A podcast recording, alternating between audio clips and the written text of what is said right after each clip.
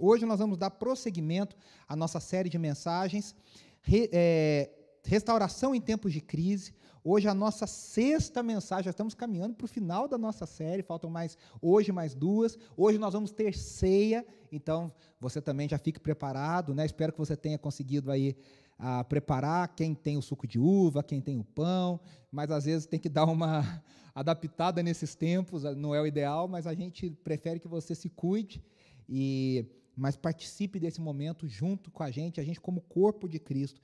Semana passada nós falamos sobre a reconstrução do templo, e hoje nós vamos falar sobre a, re, a, a, a descoberta novamente, né? Um, a gente, não posso falar, um, um, um redescobrir da palavra de Deus, da lei do Senhor. Então o nosso tema de hoje é redescobrindo a palavra, a reforma do culto e da vida. Ah, você pode ver aí no slide, a gente, semana passada, falou de Zorobabel e da reconstrução do templo, e se você não viu, está no nosso canal do YouTube, está no nosso Spotify, você pode ver lá como podcast, pode ouvir, pode ver no YouTube, ah, a reconstrução do templo, a centralidade da vida de adoração. Nós falamos isso, foi a primeira volta do pessoal ah, para o exílio, né, do exílio, É, depois dos setenta anos, com Zorobabel e a reconstrução do templo. Eles demoraram vinte anos para reconstruir o templo. A segunda, a segunda volta, que foi com Esdras, e agora um redescobrir do poder da palavra, da Torá, da lei do Senhor, né? A Torá, quando a gente fala, para quem não sabe, a, são os cinco primeiros livros da Bíblia, né? Os cinco primeiros livros que são escritos por Moisés. A tradição diz que são os livros mosaicos, então Gênesis, Êxodo, Levítico, Números e Deuteronômio. E a gente tem a terceira volta, que nós vamos falar na semana que vem, que é a volta com Neemias, e aí a reconstrução dos muros da cidade, das muralhas da cidade. Então, Uh, a gente viu a centralidade da adoração, e hoje nós vamos falar sobre a centralidade da palavra de Deus, do culto, consequentemente essa reforma da vida. Então nós vamos falar a partir de Esdras capítulo sete, como está aí no, no slide para vocês. Está dando certo aí, Cadim? Estamos no, no slide? Você está conseguindo ver o meu slide? É esse slide aqui do retorno, do, do desenho. Isso, esse, esse aí. É esse aí. E... Quem, como diz o Faustão, quem sabe faz ao vivo, né? É, e a gente está ao vivo, então tem essas dicas. É, você vai ver aí, está em Esdras sete, dez, mas todo o livro de Neemias, principalmente a segunda parte, também fala dessa reforma do culto. E aí nós vamos primeiro entender quem é esse Esdras. Quem que é esse Esdras? Então, é, nós vamos ler o texto aqui juntos, e depois nós vamos caminhar para entender direitinho isso aí. Deixa eu só te explicar, nós vamos ler primeiro o texto de Esdras, e depois vamos para Neemias capítulo oito, onde nós vamos ler o texto de Neemias juntos. Você está vendo aí no slide a liderança de Esdras, a ênfase é uma reforma espiritual. Então ele está falando aí, né? Ensine a Torá e reconstrua a sua comunidade. Artaxerxes falando, e Esdras então agora está obedecendo a isso, né? Ensinando a lei do Senhor, a palavra do Senhor, a palavra formadora, a lei formadora da comunidade de Israel, para refazer a comunidade agora nesse período pós-exílio. É interessante, pessoal, porque é o seguinte, a, a Torá foi escrita por Moisés, principalmente o livro de Êxodo, de Gênesis e Êxodo, e depois a, a, o, toda a narrativa de Levíticos, Números e Deuteronômio, para o povo no deserto. Aquele povo no deserto ficou quatrocentos anos escravo no Egito. E quando eles saíram do Egito e foram para o deserto, eles não conheciam mais o, o Deus a quem eles serviam. Então Moisés escreve o que antes era uma tradição oral, que é o livro de Gênesis, recontando a história da criação, recontando a história dos patriarcas, né, de Abraão, de Isaac, Jacó, e o livro de Gênesis termina com José. E depois recontando toda essa história para que o povo lembrasse, passasse a conhecer o Deus que eles estavam servindo, a quem, a quem que, que os tinha tirado do Egito. E agora a gente tem falado que o êxodo, a volta do êxodo, a volta do exílio, desculpa, é um novo êxodo. né, a volta do exílio da Babilônia, os setenta anos cumpridos da Babilônia, a disciplina de Deus, tudo que a gente tem falado. Se você não assistiu, fica o meu convite, né? Eu sei que tem gente chegando hoje pela primeira vez, aliás, sejam muito bem-vindos. No nosso canal está sempre lá. Então, quando eles saem da Babilônia, depois dos setenta anos, isso é encarado pelos profetas, pelos escritores, inclusive pelo livro de Esdras, pelo livro de Neemias, como um segundo êxodo, uma segunda saída do Egito.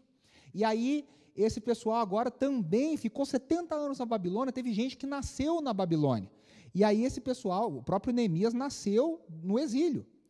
Já não era mais o Império Babilônico, você está vendo aí no desenho, apareceu Artaxerxes, que era já um, um, um imperador persa, medo-persa, que já tinha dominado a Babilônia. Mas então o povo volta e agora eles precisam relembrar quem é o Deus que eles servem, quem é o Deus que os tirou do exílio, que os levou e por que levou e agora por que está trazendo de volta. Então Esdras vai ser essa pessoa que vai trazer esse ensinamento da lei do Senhor, da Torá, ensinando. Vamos ler o texto de Esdras, capítulo sete. Nós vamos ler o versículo um, depois o cinco B até o dez. Está tudo aqui no nosso slide, você pode ler comigo. Depois dessas coisas, no reinado de Artaxerxes, rei da Pérsia, vivia Esdras, filho de Seraías, filho de Azarias, filho de Uquias. Filho, e aí o versículo cinco diz assim, filho do sumo sacerdote Arão. Por que, que eu não coloquei o dois, o três, o quatro? Porque ele vai dar uma genealogia aqui que no nosso caso interessa esse finalzinho aqui. Filho do sumo sacerdote Arão. Versículo seis, este Esdras veio da Babilônia, ele era um escriba que conhecia muito a lei de Moisés dada pelo Senhor, o Deus de Israel. O rei lhe concedera tudo o que ele tinha pedido, pois a mão do Senhor, o seu Deus, estava sobre ele.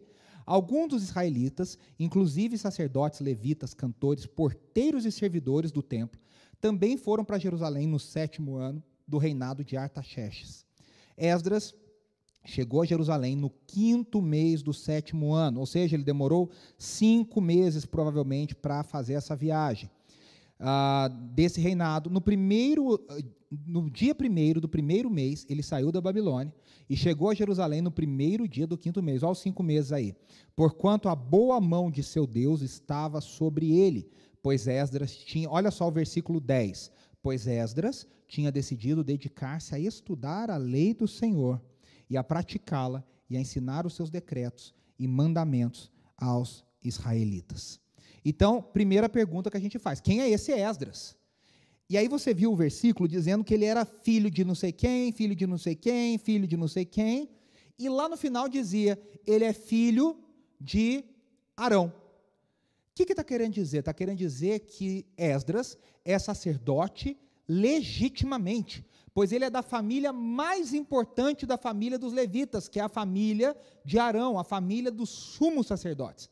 O autor está nos mostrando que esse Esdras tem autoridade para fazer a reforma litúrgica, a reforma do culto. Liturgia é a ordem do culto, reforma litúrgica é a reforma do culto. Então Esdras só podia operar no, no, no culto sacerdotes, só podia operar no templo e no tabernáculo levitas, sacerdotes. Então o autor está nos dizendo que esse Esdras era legitimamente um sacerdote da maior família de sacerdotes de Israel, que é a família de Arão. Mas o versículo seis adiciona uma outra informação, ele também era um escriba. O que, que os escribas faziam? Os escribas faziam as cópias do livro da lei, copiavam os manuscritos, por quê? Porque não tinha imprensa, não tinha xerox, não tinha nem o mimeógrafo, lembra do mimeógrafo que saía aquele cheirinho de álcool, quando a gente fazia a prova tinha aquele cheirinho gostoso, não, não tinha, então o que, que era? Tudo copiado, não, eu entreguei minha idade, né, como falando de mimeógrafo, é, então esse Esdras, ele era um escriba, ele conhecia muito, porque os escribas não só copiavam, eles copiavam e aprendiam e ensinavam, era uma escola sacerdotal, era uma escola de escribas. Então esse Esdras conhecia muito dessa lei que foi dada pelo Senhor através de Moisés. Moisés, no deserto, ele vai compilando essa lei, ele vai escrevendo a tradição oral, né? Quando eu era criança, eu achava que Moisés, ele sentou lá com a sua pedrinha, sentou com o seu martelinho, o seu cinzel, e Deus falou para ele, vai lá, Moisés, no princípio, ele, vírgula, criou Deus, E ele, peraí, Deus, repita rápido. Né? Aluno que é professor sabe que aluno sempre fala, tá rápido, volta, como é que é isso? E não foi assim. Moisés pegou uma tradição oral e pela inspiração de Deus, ele escreveu essa lei, escreveu essa, essa Torá. E os outros livros, né, que já tinham até o momento ali, os livros de sabedoria, muito provavelmente. Então, ele como escriba, Esdras, conhecia essa lei, essa dádiva. Ele também tinha uma influência lá na corte do rei, porque a Bíblia diz que Deus o abençoou e preparou o coração do rei. E Esdras, então, conseguiu, alcançou o favor do rei para voltar numa segunda leva agora e ensinar a lei. A viagem foi uma viagem... Olha o nosso mapinha aí, que legal. Você vai ver na linha verde... é a primeira, é o, é o, provavelmente, é o, é, o, é o trajeto provável da primeira leva de retorno no ano quinhentos e trinta e oito até quinhentos e quinze antes de Cristo, com Sesbazar e Zorobabel. Nomes muito legais para quem vai ter filho, eu sempre digo isso, tem várias dicas aqui na nossa pregação da IBMetro também. É, e uma segunda rota, essa em vermelho, com Esdras e Neemias, mais futuramente, que a gente vai falar na semana que vem também. É, então, essa, esse é o retorno. Essa viagem durou cerca de quatro, cinco meses. Ela terminou no dia... Eles chegaram em Jerusalém, de acordo com os cálculos, no nosso calendário, eles chegaram no dia quatro de agosto de quatrocentos e cinquenta e oito antes de Cristo, praticamente quinhentos anos antes da vinda de Cristo. E eles andaram cerca de mil e quinhentos quilômetros. Era uma viagem muito difícil, gente, porque tinha mulheres, tinham crianças, tinham anciãos, tinha animais... Era no meio do deserto, tinham perigos, animais perigosos, né? E eles fazem essa viagem, mas a gente termina vendo que a mão do Senhor abençoou essa dedicação. Lembra da nossa pregação? A gente falou sobre isso aqui algumas mensagens atrás. A gente tem que se Deus faz, mas a gente também tem que se dedicar. E a mão do Senhor, então, abençoou, porque ele estava disposto, Esdras se dispôs a ensinar o povo de Deus sobre a lei do Senhor. Então, Deus a abençoou. E aí ele chega em Jerusalém em segurança, no dia quatro de agosto, como diz a maioria dos estudiosos. Veja, ele buscou ao Senhor, ele buscou o seu propósito, ele cumpre essa, essa vontade, ou seja, ele realiza, ele vai, ele viaja, e agora ele vai ensinar. Essa é a ordem que a gente tem que fazer as coisas. Muita gente hoje quer ensinar sem ter feito a, a primeira parte. O cara hoje quer ser coach, quer ser professor, quer ser mentor, sem ter passado pelo processo de preparação. Ele não se prepara, ele não estuda, ele não conhece, ele não sabe, não sofreu, não passou, mas ele já acha que está pronto para ensinar. Não, não, não. Veja, Esdras era sacerdote, foi criado na escola sacerdotal, aprendeu desde criança, escriba, copiou, copiou, copiou, aprendeu, provavelmente sabia a Torá de cor, de tanto copiar, e de tanto ensinar e de tanto ler. E agora ele recebe um chamado de Deus, ele ora, ele encontra a graça do rei, ele se dispõe, ele faz a viagem de quase cinco meses, com todos os percalços possíveis, e aí ele chega em Jerusalém para cumprir a sua missão. E aí nós vamos agora, então, já entendemos quem é esse Esdras. Esdras, um escriba, um sacerdote da família de Arão, que vai ensinar o povo, vindo da Babilônia, do Império Medo-Persa agora, né? Já é Império Persa. Ele vai ensinar o povo em Jerusalém sobre a lei do Senhor. Mas nós vamos ler sobre isso em Neemias oito. Em Neemias oito aparece Esdras, né? Então não fique confuso. Deixa eu só dar uma dica, né? Na Bíblia hebraica, Esdras e Neemias são um livro só. Então é uma história só. Por isso que a gente fala, ah, mas como é que Esdras está no livro de Neemias, sendo que ele tem um livro próprio? Não, é, são duas histórias muito paralelas. E a gente vai entender isso aí.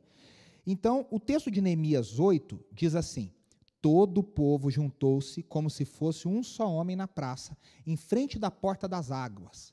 Pediram ao escriba Esdras que trouxesse o livro da lei de Moisés, que o Senhor dera a Israel.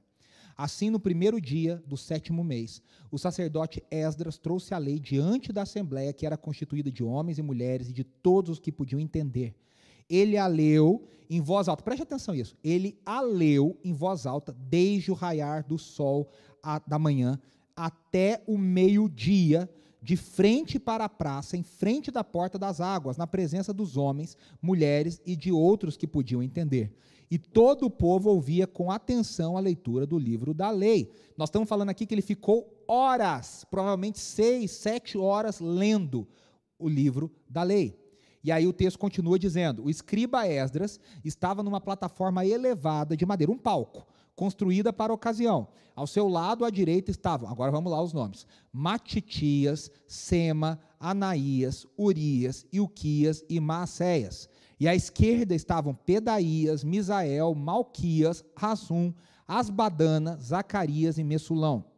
Esdras abriu o livro diante de todo o povo, e este podia vê-lo, pois ele estava no lugar mais alto. E quando abriu o livro, o povo... Olha que coisa arrepiante isso. Você imagina o povo voltando do exílio setenta anos depois, sem a palavra de Deus, sem estar em Jerusalém. Agora eles estão na cidade do Senhor, e eles estão ali com o sacerdote, e fala assim, quando abriu o livro, o povo todo se levantou. Esdras louvou o Senhor, o grande Deus, e todo o povo ergueu as mãos e respondeu, amém, amém. Então eles adoraram o Senhor prostrados, rosto em terra. Os levitas, e aí vai falar todos, aqui eu não vou ler o nome de todos, instruíram o povo na lei, e todos permaneciam ali.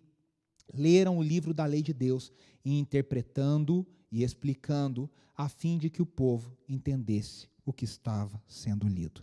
Esse texto é arrepiante. De novo, o povo ficou setenta anos em terra estranha. O povo ficou setenta anos longe da terra onde habitava o Senhor, porque ali não era uma prefiguração, ali não era uma figura, ali era realmente onde Deus habitava. Pois o templo estava ali, agora o templo foi destruído, a arca foi levada, o povo ficou setenta anos escravo em terra estranha, e agora esse povo está de volta, o templo está reconstruído, com todas as ressalvas que foram feitas na semana passada, mas o templo está de volta, e agora existe um sacerdote da família de Arão, ensinando a lei de novo, abrindo os rolos da lei do Senhor, e lendo num palco elevado. E quando a alegria do povo é tão grande, o quebrantamento é tão grande, e eles ficam horas e horas e horas e horas e horas ouvindo. Gente, vamos ser sinceros, às vezes um texto aparece um pouquinho maior aqui, a gente já fica entediado que o slide está na tela, a, gente, a, a nossa mente já viaja. Eles ficaram em pé, seis a sete horas, crianças, homens e mulheres, o texto fala três vezes, e todos que podiam entender. Ouvindo a palavra de Deus, e quando Esdras faz isso, o povo se levanta em respeito e reverência à palavra do Senhor. No judaísmo do segundo templo, que se estabeleceria a partir desse momento, a Torá exerce o papel central. Por quê? Porque a Arca da Aliança foi levada e nunca mais voltou. A Arca da Aliança não se, se perdeu do, do mapa, não se sabe o que houve com ela. Então agora, na ausência da Arca, e pela, também pela diáspora, ou seja, judeus espalhados em vários lugares, porque tem muito judeu que foi para a Babilônia e não voltou, judeus que fugiram da, do, do, dos babilônicos e estavam em outros lugares, e isso começa a piorar mais e mais e mais, ou seja, vão ter judeus espalhados por todo aquele pedaço de terra, e esses judeus não podiam mais ir ao templo toda hora, então a, a Torá, a lei do Senhor, começa a cada vez mais a exercer um papel fundamental na formação da identidade desse povo como povo de Deus. Nós somos o povo de Deus porque nós temos a lei do Senhor. Nós somos povo de Deus porque nós temos o presente que Deus nos deu, a Torá, a sua palavra, a sua revelação. Então, qual é a postura? Unidade para ouvir. Provavelmente, a palavra de Deus lida aqui foi Deuteronômio, que era um grande resumo. Deuteronômio está organizado em é, discursos de Moisés, e provavelmente foi ah, Deuteronômio que Esdras leu, porque ele é um grande resumão. Sabe quando você vai fazer vestibular, que o professor do cursinho faz aquele resumão da matéria antes do vestibular? Provavelmente Deuteronômio é encarado como esse resumão, e provavelmente foi isso que Esdras leu para o povo, resumindo a lei do Senhor. Mas veja, a palavra de Deus é para todos, ela é inclusiva, estavam homens, mulheres, gente de todas as idades, dos gêneros diferentes, gente que podia entender. A palavra de Deus é para... É engraçado, porque a gente tem coisas muito difíceis na Bíblia, E a gente fala, nossa, a Bíblia é difícil. É, mas a Bíblia também é muito fácil, que qualquer criança consegue compreender. Você talvez conviva com uma criança, ou você foi essa criança, que pequenininho já entendeu certas coisas da palavra de Deus, e é fantástico como a Bíblia consegue falar com todas as culturas, com todas as eras, com todas as idades, com todas as classes sociais. A palavra de Deus é para todos. Ela traz todos para dentro. Ela inclui a todos. Todos nós nos relacionamos com alguma história, com algum momento. E aí, seguinte, né? Não tem outro jeito, a gente precisa ler a palavra. O apóstolo Paulo vai dizer que a fé vem pelo ouvir a palavra. Aí tem gente que acha que ouvir é, é só botar lá o Cid Moreira, né? Ah, o amor. E aí vai ouvindo, dormindo aquilo e está tendo fé. Não. Você precisa ouvir ou você precisa ler, mas você precisa compreender a palavra. Por isso que o nosso título aí é devemos compreender a palavra. E aí é o grande desafio do povo brasileiro, por exemplo, né? Compreender o que lê. Tem um livro muito famoso do Gordon Fee, que é um livro sobre uh, panorama bíblico, para leitura bíblica, chamado Entendes o que lê? Porque muitas vezes, que é a pergunta que o... o, o nossa, sumiu o nome agora, lá em Atos, fala para o... Meu Deus, sumiu o nome dele. Fala para Felipe, o oficial da, da, ali está tá lendo Isaías, e, ele, e Felipe pergunta para ele, você, o eunuco, lembrei, Felipe pergunta para o eunuco, você entende o que você está lendo? E ele fala, não, mas eu, eu preciso de alguém que me explique. Então, nós devemos compreender a palavra. Então, eles ficaram a manhã toda lendo. E atenção, presta atenção, por que, que eles liam? Porque as pessoas não tinham cópias das escrituras. Gente, cópia pessoal da, da escritura individual é uma coisa muito recente na história. Antes, a, a cidade tinha uma cópia. Quando a imprensa foi feita, era uma cópia impressa na cidade inteira. Antes, eram rolos escritos que ficavam nas sinagogas. Então, as pessoas tinham que ir até o lugar onde esses rolos copiados pelos escribas estavam para ouvirem a palavra que era lida pelos sacerdotes. No caso ali pelos sacerdotes, mas futuramente pelos fariseus. Era isso que os fariseus faziam no tempo de Jesus. Jesus na sinagoga, você se lembra que tem um texto que diz que ele entrou na sinagoga e ele pega o rolo e ele começa a ler, o Espírito do Senhor está sobre mim. Ele estava fazendo esse papel, que geralmente eram os fariseus que desempenhavam, que era o papel de ler e ensinar. Então, é, e aí o texto fala isso no versículo um, no versículo dois, no versículo três, e depois no quatro, cinco e seis ele volta explicando. Olha, por que, que Esdras leu? Porque ele estava numa plataforma, o povo todo via, o povo inteiro estava reverente diante da palavra. E aqui, meus irmãos, fala da nossa postura diante da palavra de Deus. A gente tem que ler a palavra de Deus com reverência no coração, tem que ler a palavra de Deus com expectativa, tem que ouvir a palavra, como você está fazendo agora, com expectativa, eu pregando a palavra com temor de Deus. Porque a palavra de Deus tem que despertar essa reverência em nossos corações. E qual que é a resposta do povo? A gente viu, é oração, é louvor, é amém, é amém. São mãos levantadas, é rosto em terra, é quebrantamento diante da palavra. E aí a gente vê algumas coisas, né? Continuando sobre a compreensão da palavra. Deus nos instrui através de pessoas, pessoas que são zelosas na exposição da palavra. Meus irmãos, nos dias de hoje, a coisa mais importante é você encontrar alguém, e eu creio que a IBMetro é esse lugar, eu creio que a IBMetro é esse lugar, você encontrar alguém, uma igreja, que pregue a palavra de Deus com zelo, com equilíbrio, com sabedoria, com verdade. O apóstolo Paulo já falou isso várias vezes nas suas cartas, João fala isso várias vezes, quantas pessoas são enganosas no seu ensino da palavra, quantas pessoas que fazem coisas erradas no ensino da palavra, que distorcem a palavra, que pregam outro evangelho.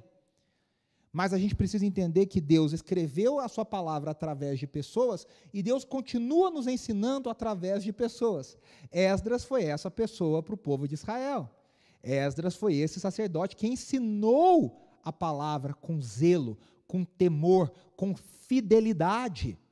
Deus nos instrui através de pessoas que zelosamente, que com cuidado, que com, ah, como se estivessem cuidando de algo muito frágil. A gente, para pregar, vou abrir um pouco aqui o nosso dia a dia, eu estou fazendo essa série de sermões com meu amigo, pastor Jean Haberman, trabalhou comigo muitos anos, continuamos trabalhando juntos, mas ele é pastor lá no Paraná. A gente estuda, a gente ouve outros pastores, a gente lê livros, a gente lê comentários, a gente põe, a gente tira, a gente coloca, a gente põe de novo, a gente fala, não, não ficou bom. A gente prega, a gente vê, a gente pensa, puxa, se eu pregasse uma outra vez, eu vou mudar isso, eu vou mudar aquilo. Porque nós queremos fazer a melhor forma possível. Um sermão demora mais ou menos oito horas para ser preparado. Porque a gente ainda, e olha que ainda se sente pouco. Fala, não deu tempo de fazer tudo o que precisava. Porque a gente quer pregar a palavra de Deus com temor, da melhor forma possível, é um grande privilégio, com equilíbrio, com fidelidade, com sabedoria, com informações úteis, de uma forma agradável, acessível, porque aí você vai ver, olha, está aí, ó, pregação expositiva numa linguagem acessível. O que, que isso significa, gente? Significa que tem gente que fala, fala, fala, diz Hilton Jobim no Samba de uma Nota Só, e não diz nada ou quase nada. A pessoa fala, eu já vi gente, pastor que está pregando, ele já acabou o que ele tinha para falar, mas ele viu que o tempo dele não terminou, ele volta de novo e fica falando a mesma coisa. Ou usa umas palavras difíceis.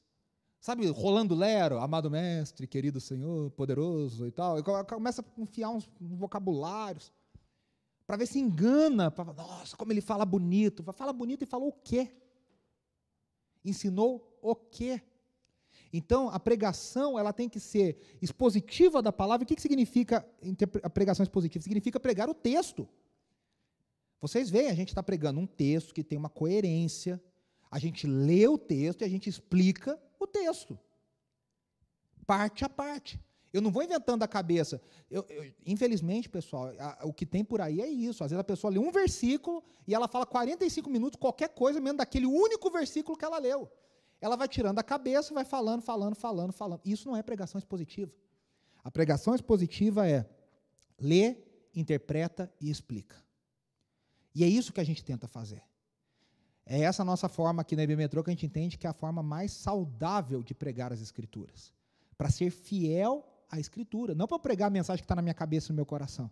Eu quero pregar a mensagem de Deus para então eu me conformar a ela e não eu conformar a palavra de Deus no que eu acho, no que eu penso. Tem uma música do Grupo Logos que dizia: eu quero ter conteúdo sabendo de tudo em volta de mim, mas eu quero ter, eu quero ser fiel à palavra. Eu quero ser um servo fiel à palavra. É isso que nós temos que ser. E aí, qual que é o alvo disso? A, o alvo é a compreensão. Por isso, ela é aplicada de uma forma saudável. Ela é explicada numa linguagem acessível, com exemplos palatáveis, que você fala, ah, que legal. O maior elogio que você pode me dar na vida é você falar, caramba, eu não tinha entendido isso, Renata, e agora você explicou, e isso eu entendi. Veja, a, Bíblia, a linguagem é uma coisa viva. A gente estava até assistindo um seriado que está na moda, que é o Dark, e a Andressa falou assim, e o Dark é em alemão. Então a gente, não tá, a gente tem uma crítica, mas a gente não tem, né? A gente não sabe, talvez a Stephanie possa nos ajudar, é... porque o seriado volta lá em mil e oitocentos e pouco, e depois em dois mil e não sei quanto. Ela fala, será que eles mudaram o alemão de mil e oitocentos e pouco para dois mil? Porque com certeza mudou. O português falado em mil e quinhentos não é o português de hoje. O português falado em mil oitocentos e vinte, quando o Brasil se tornou independente, não é, não é o português de hoje.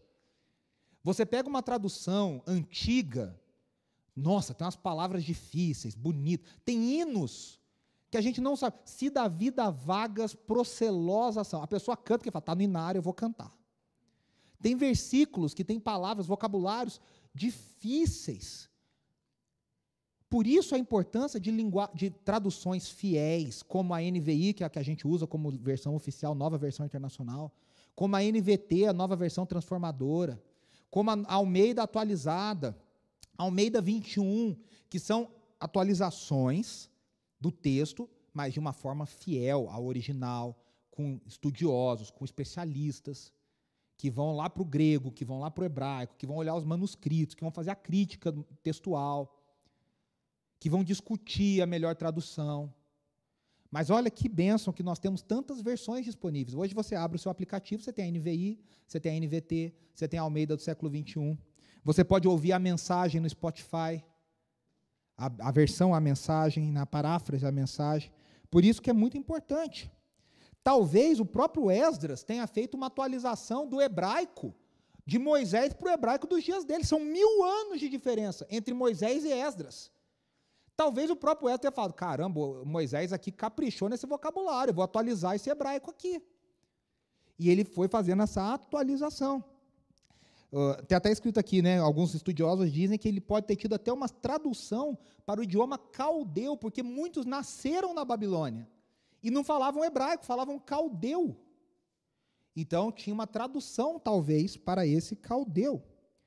A Bíblia não muda, mas a nossa linguagem, sim. Por isso é importante a gente pensar na compreensão. Tem gente que acha que quanto menos entende, mais espiritual é. Infelizmente, tem gente que pensa assim. A pessoa fala, nossa, o pastor falou, não entendi nada. Caramba, hoje ele estava inspirado, foi de Deus.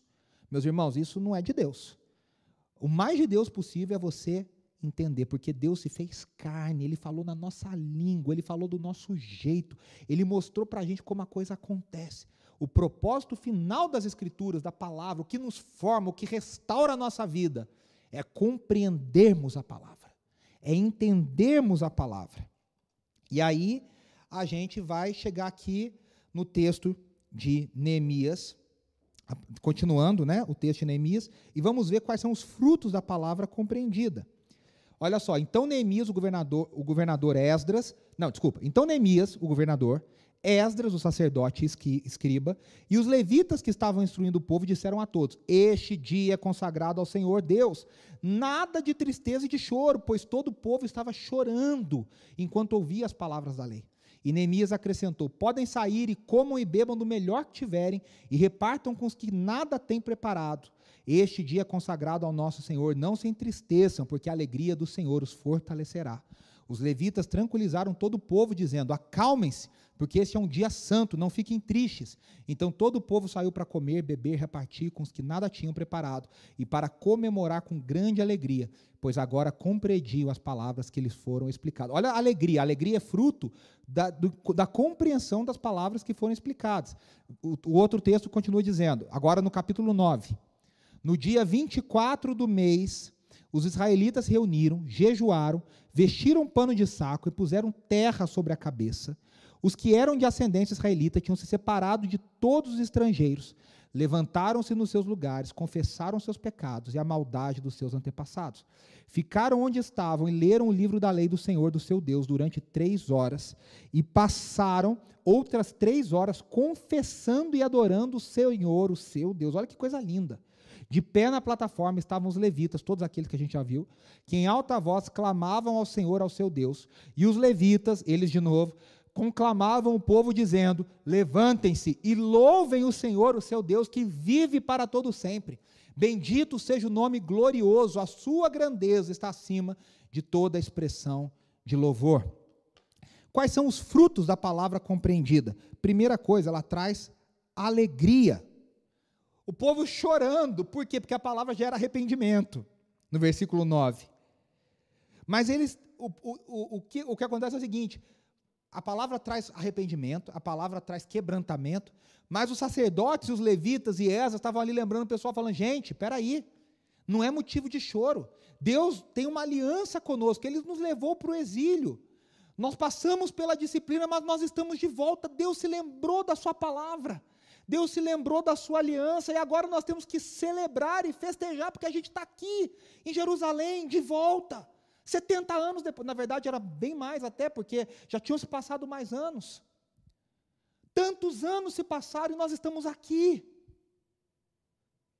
isso é motivo de festa, meus irmãos, a palavra de Deus, ela tem que nos quebrantar, ela tem que trazer arrependimento, ela tem que colocar a gente no chão, mas a gente também tem que ter alegria, por lembrar o seguinte, graças a Deus nós pertencemos ao povo de Deus, nós somos de Jesus Cristo, nós temos o advogado junto ao Pai que nos perdoa dos pecados, Ele nos lava no seu sangue, hoje nós vamos celebrar a ceia, nós vamos lembrar disso, memorar isso, Ele nos perdoa, Ele nos lava, a gente peca, a gente tem que pedir perdão, sim, a gente tem que chorar, sim, mas isso tem que ser seguido de uma alegria, de que nós temos a, a, a, o perdão dos nossos pecados garantido, Nós somos o povo de Deus, povo da aliança, comprados pelo sangue de Jesus. Então a palavra de Deus compreendida, ela gera esperança. Eu tenho muito pé atrás com gente que só bota os outros, prega a palavra e a pessoa fica para baixo. A palavra de Deus, ela tem que gerar confissão, ela tem que gerar quebrantamento, ela tem que gerar arrependimento. Mas isso depois, no final, tem que ter uma curva para cima. É um arrependimento que aponta para a esperança. Agora, a palavra de Deus que te põe para baixo, depressivo, acabado, destruído, isso não é a palavra de Deus. O evangelho são boas notícias. A pregação da palavra, a palavra fielmente pregada e compreendida, ela gera arrependimento, ela gera mudança, mas ela gera alegria. Que está aí nos versículos que a gente leu. É por causa da aliança que nós temos com Deus. Agora, veja só. Está escrito aí no nosso slide. É o prazer, afeto, amor e não a obrigação que produz frutos. O que, que significa isso? Que muitas vezes as pessoas acham que é pelo muito conhecer que eu vou produzir frutos. Tem um autor maravilhoso, eu estou até fazendo lá no Clube do Livro, vou fazer agora nos próximos meses, chamado James Smith. Ele tem um livro chamado Você é Aquilo que Ama, e depois ele tem três livros numa trilogia. O primeiro é o Desejando o Reino, Imaginando o Reino e Aguardando o Rei. E ele vai dizer o seguinte, pessoal, a vida cristã não é vivida pelo conhecimento. A vida cristã é definida pelo amor a Deus. Nós orientamos, e aí qualquer cristão, qualquer pessoa, cristã, não cristã, conhece a Deus, não conhece a Deus, a gente orienta a nossa vida por aquilo que nós amamos. A gente cria hábitos, a gente cria objetivos de vida, a gente cria a linha da nossa vida em cima daquilo que a gente quer. E a gente quer o que a gente ama. A gente só vai conseguir construir a vida do jeito de Deus. A gente só vai amar o reino de Deus. A gente só vai querer o reino de Deus se a gente amar a Deus. Enquanto eu me amar mais, enquanto eu amar as coisas desse mundo, enquanto eu amar coisas que não são o reino de Deus, eu não vou buscar o reino de Deus. O meu discurso pode ser, ah, eu quero o reino de Deus, mas as minhas ações vão ser movidas por aquilo que o meu coração direciona, aquilo que eu amo. Por isso que a gente diz, a gente gasta tempo com aquilo que é prioridade para a gente. Por isso que os gurus aí dizem, né, não te falta tempo, te falta prioridade, te falta foco. Porque a gente arranja tempo para fazer aquilo que a gente ama, aquilo que a gente gosta. Então, veja, a palavra de Deus não é uma questão só de conhecimento. O conhecimento é um segundo passo. O primeiro passo é amar a Deus. A palavra de Deus tem que gerar amor a Deus. Eu preciso amá-lo para então produzir frutos. Existe uma dicotomia falsa, uma dicotomia perigosa. Mente versus coração. E o evangelho não trabalha com mente ou coração, corpo ou espírito. Não, o evangelho é mente e coração, ou coração e mente. O evangelho é corpo e espírito. O evangelho é tudo. A palavra de Deus tem que pegar tudo na nossa vida. Por isso que o Salmo cento e doze, versículo um, diz, como é feliz o homem que teme ao Senhor e que tem grande prazer em seus mandamentos.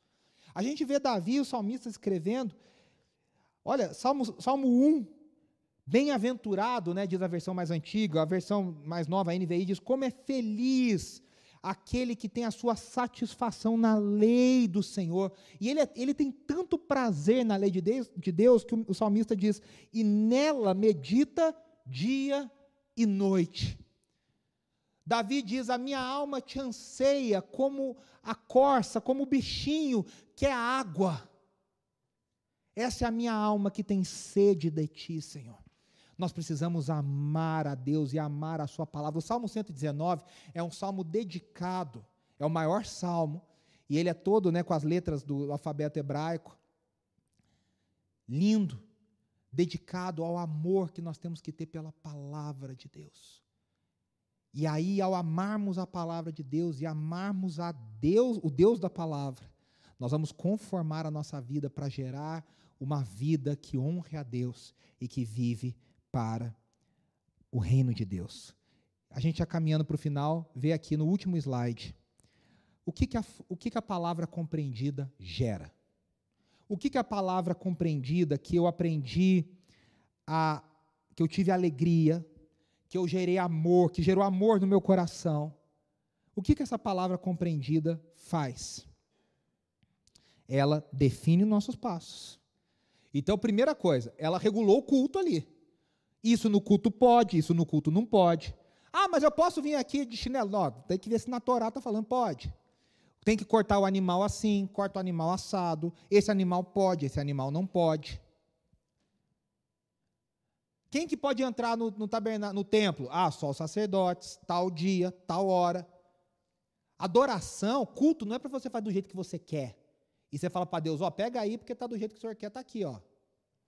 Não, culto é para ser feito do jeito que Deus nos explicou e nos ordenou que era para ser feito.